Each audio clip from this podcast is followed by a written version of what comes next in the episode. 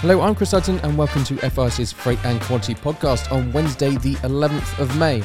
Well, this week we have fertilisers back on the podcast schedule with a look at green ammonia as an environmental alternative fuel, as well as dry freight, carbon emissions, and iron ore. Well, what about the news? Well, the EU has shelved its plan to ban European shipping uh, from carrying Russian crude as it struggles to push through its latest sanctions package because of anxiety among some member states about the economic impact of such a move. If you dig a little deeper into this, we have Tom Krebs, a economic professor at the University of Mannheim, has suggested that the cost of Germany, uh, if they cut off immediate supply of natural gas from Russia would be around about 12% of its annual output, or some 429 billion euros. The US Fed Reserve uh, warned that a sharp rise in interest rates posed a risk to the UK economy with a negative feedback loop if market liquidity deteriorates. So it's something to watch in terms of what actually happens for the rest of this year after somewhat of a more hawkish start to 2022 than previous. And a little bit offside news, but still an impact on commodity markets. Elon Musk has said that he would reverse ex US President Trump's ban on Twitter if he finalizes his purchase of the social media platform shares. And those of you who remember Mr. Trump's impact on oil markets, with tweets might soon have to revisit those coping mechanisms, and who knows what market or related industry might come under his fire next if he is restated to the platform. But what about indexes week on week? Well, Capesizes, they have led the pack for dry FFAs, moving up significantly over the week on week, uh, ending 28,704 yesterday, having been 17,804 a week ago, Tuesday 3rd of May, obviously, versus Tuesday 11th of May yesterday. Uh, Panamax is uh, less of a move up, but still significantly there, around just around about $3,000 per day. And on the Supramaxes, uh, hardly moving, but still in the right direction, moving slightly up. And the iron ore we have had after the long holiday, uh, a move down uh, was on the Friday before the holiday, before the Tuesday, 142.35 and now to 128.10. Uh, on the Brent crude, that has also come off uh, despite all the fears of these ban, that's probably related to the fact that actually we're not going to see an immediate EU-wide ban on uh, oil products from Russia. Uh, so we have moved down to the 103.85. Uh, on the related fuels, fuel oil, uh, it's no surprise there that that has come off as well with that move down in crude ending 711.05, having been 775.85 the week before. On the tankers, uh, slight move down on the crude VLCCs uh, crude carriers. Uh, it was 45.70, now 41.64. But big movements on those uh, product sides. The TC2 transatlantic route was 314.72, now 335.56. And TC5 going all the way to Japan from the Arab Gulf, 297.50 it was, now 320 on that route. Steel has slightly declined as well, just holding above that 1,000 mark still. Uh, 1149 closing yesterday, having been 1245 on European steel.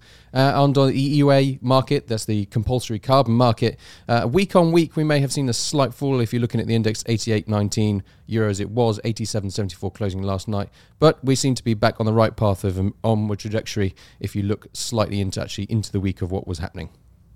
Now let's jump into some more market specific stuff. First, there are new contracts being launched in the carbon emissions market, but this is a fast moving market, so there's no surprise there. And it seems that the resumption of carbon's unending march towards higher prices has now resumed after a brief hiatus.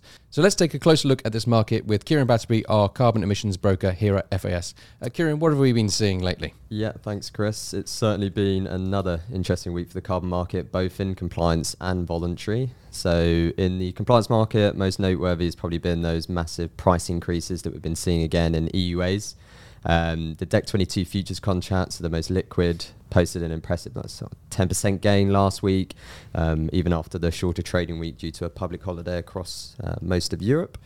So prices were pretty stagnant Tuesday, Wednesday, and then a strong auction on the Thursday, and a, a key technical threshold being breached uh, for any technical analysis out there.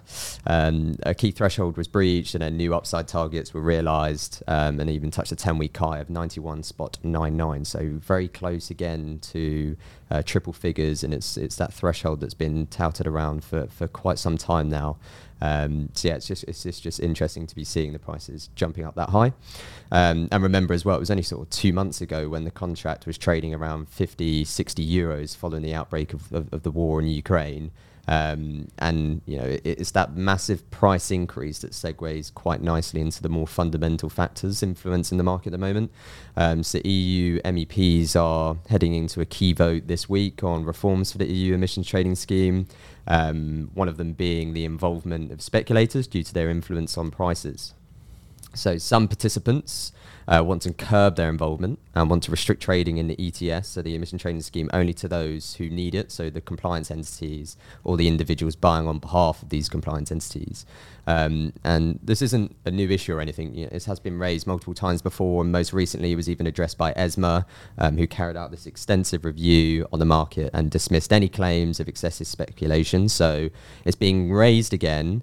Um, you know, for, for whatever reason, and um, we'll see we'll see how things play out. But even these large uh, trading associations, so the main one being the International Emissions Trading Association, um, have signed letters to express their concerns over any of these restrictions for speculators' involvement in the ETS. Um, it's pretty obvious to see that the entire validity um, of the market sort of needs this higher price to make the cost of pollution too great for companies um, and actually force them to internally innovate and reduce their emissions rather than just paying for the luxury and buying these EUAs, these allowances to allow them to pollute that 1,000, that one ton of, um, 1,000 tons, sorry, of, um, of emissions. Um, so yeah, preventing any speculator involvement would therefore you know drastically decrease liquidity and prices in tandem and make it significantly harder for the EU to achieve its um, fit for 55 climate goals. Um, some other reforms being debated at the moment include increasing the linear reduction factor, which is the amount of emissions, um, the amount that the emissions cap decreases every year. So that would be increasing from 4.2% um, and 107 million tonnes to 205 million tonnes and a 4.3% reduction per year. So um, that should help speed up one um, that, that 50, 55 climate goals and achieving net zero ambitions and so on, um, and increasing the scope of just the amount of emissions being cut per year, which is which is great to see if it if it does come into play. Um, and yeah, just a move such as this would actually see 67% of emission reductions below 2005 levels. So that's quite um, a drastic increase. Um, and finally, they are looking into strengthening the price control mechanism um, where the EU can actually take action if for six months or more um, prices were more than two times the average of the preceding two years. Um, so yeah, again, there is that policy and that regulatory involvement in the market, but all of these factors we've discussed here should hopefully implement and um, drive high prices and, and see the cost of pollution increasing to such a drastic level that you know companies do still need to be taking note of the market. Um, and now, just quickly on the voluntary side of things, um, ICE have actually launched a new futures based contract. I think you just spoke about it briefly there as the introduction was rolling in. Um, so, this is very similar to the CME um, nature based contract as well. There, there's only one really slight difference. Um, and that is the, the vintage structure. So the vintage being that the years that the offset emissions were created. Um, CME NGO contracts have a um, a rolling vintage and uh, changing every every year to include a newer year and, and losing the the older one. Um, ICE's at the moment is static, so it's just including 2016 to 2020, um, which is very interesting because then the projects that we are seeing for clients who might be trying to source a very specific thing, uh, you know, we're now tr- starting to see these older vintages coming back into play, whereas before, um, you know, anything pre 2017 might have not been on some people's radars because they were worried about um, the vintage structure for the CME geo correlating into um, negative prices for those types of projects. But yeah, it's great to see ICE, one of the largest exchanges in the world now, jumping onto um, the carbon voluntary market. The Capes lead the pack again this week on week in the dry freight indexes, and along with that, there's a general lift in sentiment, especially in the days after the return from the holiday. Uh, let's hear from podcast stalwart Kerry Deal on a bit more behind these numbers. Kerry, tell us the lowdown. What are we seeing? Well, we're seeing a 62% increase nearly uh, week on week on the Capes, uh, $10,899 gain on the Cape 5TC index. Um, really, just a bullish week to follow the Chinese holidays. Gains were seen in both basins, and the hope that Brazil would become a, finally a little more active seemed to be delivering. The C3 Tubarao Qingdao iron ore route was heard fixed at $29.90 last Thursday. That was China's first day back, and quickly climbing above $32 even hitting uh, that was by the way $32 for mid to late june loading dates i should say with rumors of $35 done yesterday uh, for end june loading dates. So that's really, really really punchy out of brazil. Good to finally be seeing some activity out of there. In asia activities were expected to be thin in the early part of the week and they were. However, the C5 iron ore route, that's West Australia to China, was fixed around $12 just after the holidays before things moved quickly up as owners took control more fixtures surfacing with rates between $12.85 to 13 before the weekend, and again moving up to $14 yesterday. A lot of this gain seems to be driven by excess tonnage in the east being soaked up, that is, carrying Indonesia to India coal stems. It's worth noting that 56% of those Indo India coal stems were shipped on Capes last week. That's a very unusual situation. It's normally mainly a Panamax route. Some Aussie Europe coal stems were also heard, and I think we should pay attention to this. If we see more of these very long backhauls uh, becoming the norm, then it should help support the rates. Paper was bullish late last week and Monday, although largely the physical market was catching up to the very large premium already priced in on the paper. Monday saw more bullish tone with June, July, and Q3 paper contracts at or above $38,000 a day. Yesterday, we saw a brief sell off as some people began to question the very large premiums to the spot market. But today, we do see support again with June trading uh, 38,625 this morning, value on FIS Live, Q4 valued at 32,825. I think the question moving forward remains number one, the impact of lockdowns in China, with clear slowdowns being seen in domestic consumption in China now, and rumors that Shanghai is actually tightening restrictions even more in an attempt to finally eradicate the Omicron virus. Uh, however, I also think we need to pay attention, as I mentioned, to those very long uh, Aussie to Europe coal backhauls. So if we see more of those, then that could really help support rates. Panamax is not quite as busy as the Capes and not as dramatic on physical, but an uptick in activity for the Atlantic saw front haul trips, including U.S. Gulf free delivery Far East, fixing between 37,250 to 38,500. That's for mid-May loading dates. East Coast South America redelivery Singapore Japan was fixing around 33,000 and 33.5. While transatlantic trips redelivery Skaw Gib were also fixing towards the 30,000 mark for the minerals and the grains with more vessels willing to stay in the Atlantic, that eased some of the pressure on the Asian market as well, and Pacific round trips were fixing around 2,000 higher by late last week at 24.5 for early May dates. The most exciting thing happening on the paper market in Panamax was the P6 route being introduced. That's delivery Far East for a very long round voyage via East Coast South America, redelivery Far East. And the first two trades were done here at FIS with May P6 printing at 31.5 and June P6 at 32.5. Overall, the 4TC paper failed to hold gains this week, declining on Monday a little bit. Uh, and today, the June 4TC paper valued at 28,800 on FIS Live, while Q4 is sitting at 24,700. After record prices and volatility, fertilizers are back on the podcast. And this week we have our Kansas based broker Taylor Eastman here to answer questions on what's been going on in this key market and what the future holds. So, Taylor, uh, prices have come off highs of the year, but they are still at high levels. Do you think that this is a situation we are going to be in for the long run, or is this more of a short term thing? Yeah, I think it's a function of both energy prices and grain prices. If we're going to con- continue to see the underlying energy markets, like the gas market in Europe, stay volatile um, over the next few years, I, I believe we're going to see fertilizer prices kind of stay in a volatile environment um, as production in Europe shuts off and comes back online and shuts off.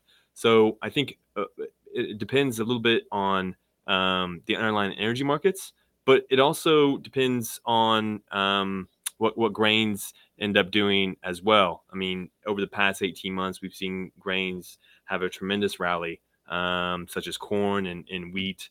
Uh, I think if those grain prices stay elevated, it's going to give fertilizer more of a support level um, where fertilizer prices could maybe stay at, at, at, levels that are higher than the 10 year averages, even the even the five year averages. So it's really about that those that input market, um, the energy markets staying volatile, as well as um, the the uh, the grain market, which is which is obviously the demand source of fertilizers.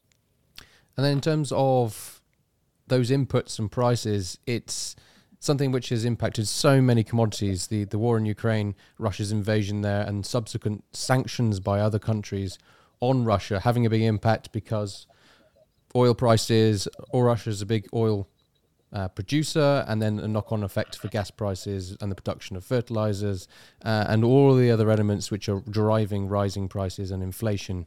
Um, what kind of impact have we seen specifically in the, the ferts market of those actions? Yeah, that's a great question. Um, I think the trade has had a really, really hard time pricing in uh, the the invasion of Ukraine into the fertilizer market. Uh, at the beginning of the invasion, we saw prices of fertilizer, all fertilizers, initially jump um, on the concern that Russian product would, would be stuck in Russia and wouldn't be allowed to be exported. Uh, but as time has gone on, we've now seen more outlets pop up where that product can get placed, such as Brazil um, and likely India. Uh, we'll know more about India this week as the Indian tender gets um, prices get announced tomorrow. So I think what likely happens is just trade flows change. Uh, for, for example, you saw over a million tons of urea come to the U.S. from Russia in 2021. I, I don't think that we'll see those same type of volumes get shipped from Russia into the U.S. Uh, as long as um, there isn't a regime change in Russia. So really, we'll just kind of see a shift in trade flows. Uh, Russia uh, has um, obviously produces 20% of the entire fertilizer market. Uh, the, you'll see more more places um, uh, tr- probably take Russian tons, probably at a discount. Um, but it it's it's not really it's it affected us at first in the fertilizer market. Those trade flows have gotten resolved and prices have subsequently come back down, you know, in in NOLA 30%. So initial jump, but as the trade realized that that product can still get out of Russia, we, we've seen prices come back the other way. So in effect, the, the political situation and, and trade will flow more along political lines than necessarily economic ones and where it's needed most. So you might have strange things happening rather than necessarily the usual supply and demand problems. Yeah, that's exactly right. I mean, just like we're seeing in other uh, commodity markets as well, the West is becoming more. Um, uh, there's more unity in the West. You'll, you'll see uh, certain countries just probably not deal in Russian product, and then and then some countries, maybe some of these emerging type markets, are probably still willing to take. Um, uh, probably going to be less political. And then moving on to another topic, looking far into the future about net zero and removing emissions from supply chains. And one of those proposed ways is to use green ammonia, environmentally produced ammonia. And I guess the question to you, Taylor, is that is this the boom time for ferts coming along, or is actually this going to be a big headache for how the industry does this and produces this kind of silver bullet for all of our problems? Yeah. Uh, well, I mean, the potential for ammonia and, and, subsequently green and blue ammonia have, have substantial upside. As the world moves towards having less of a carbon footprint, uh, there's obviously going to be more demand. There, there's going to be uh, just more of a, a, need for energy sources that have less emissions. And there's a lot of discussion around ammonia being one of those energy sources. However, it's still we're still in the beginning stages here of figuring out how ammonia, ammonia will play a role in the future of a greener world. Uh, close to over or close to 50 projects on green ammonia have been announced to date, with only really four in development.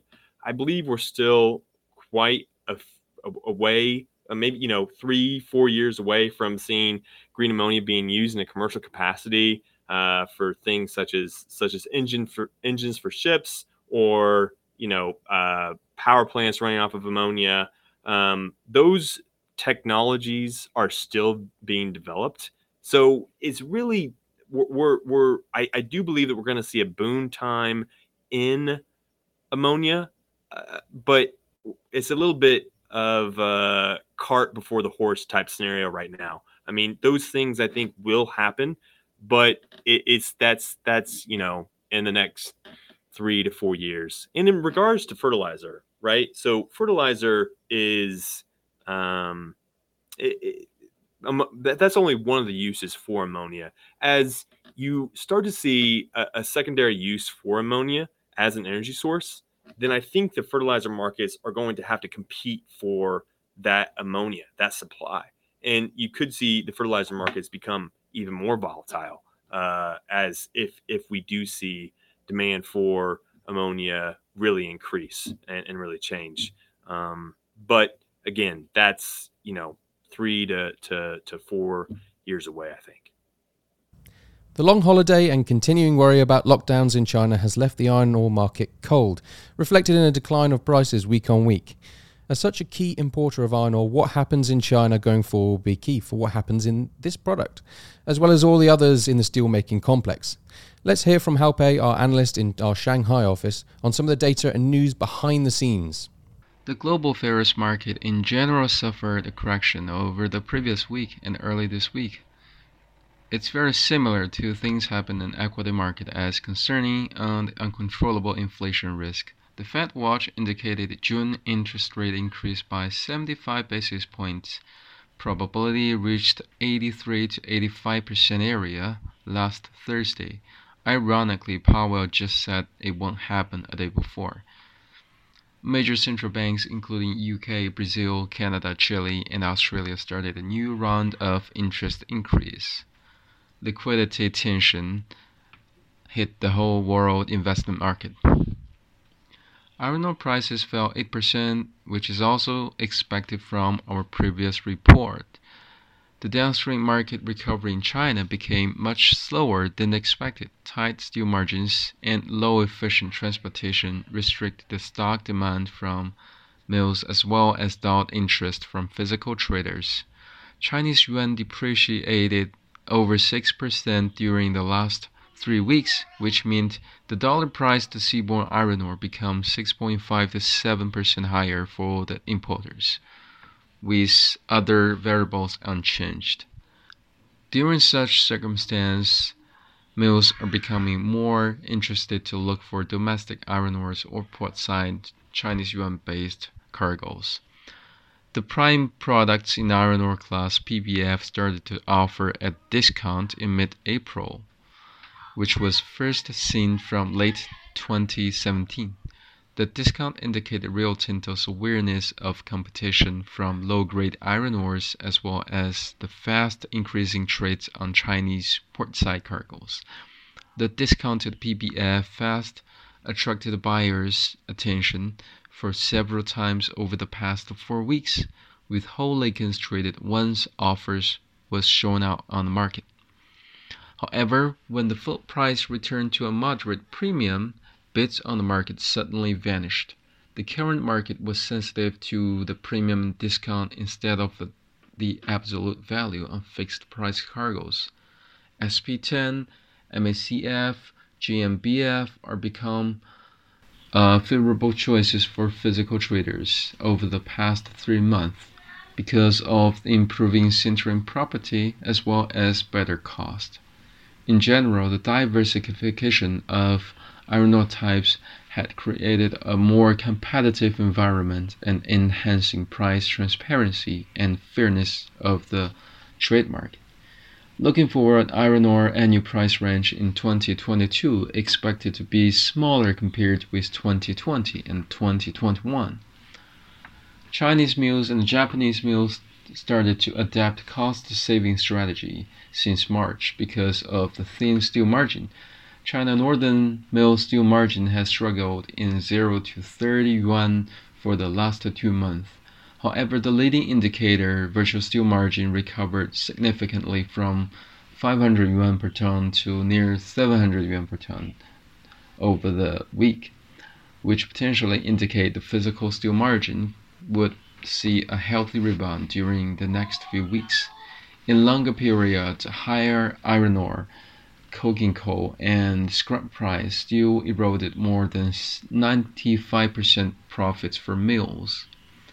As turning point, Shanghai experienced a significant drop on daily infections in early May.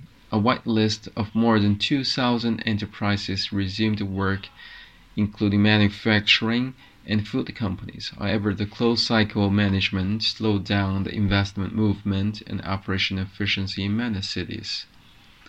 The SGX and versus DCE difference maintained around $19 to $20 during most of the times last week. The market potentially start stabilize within 20 to 25 area as the recovery of import loss in PBF and the increasing steel margin would become new support for the spread.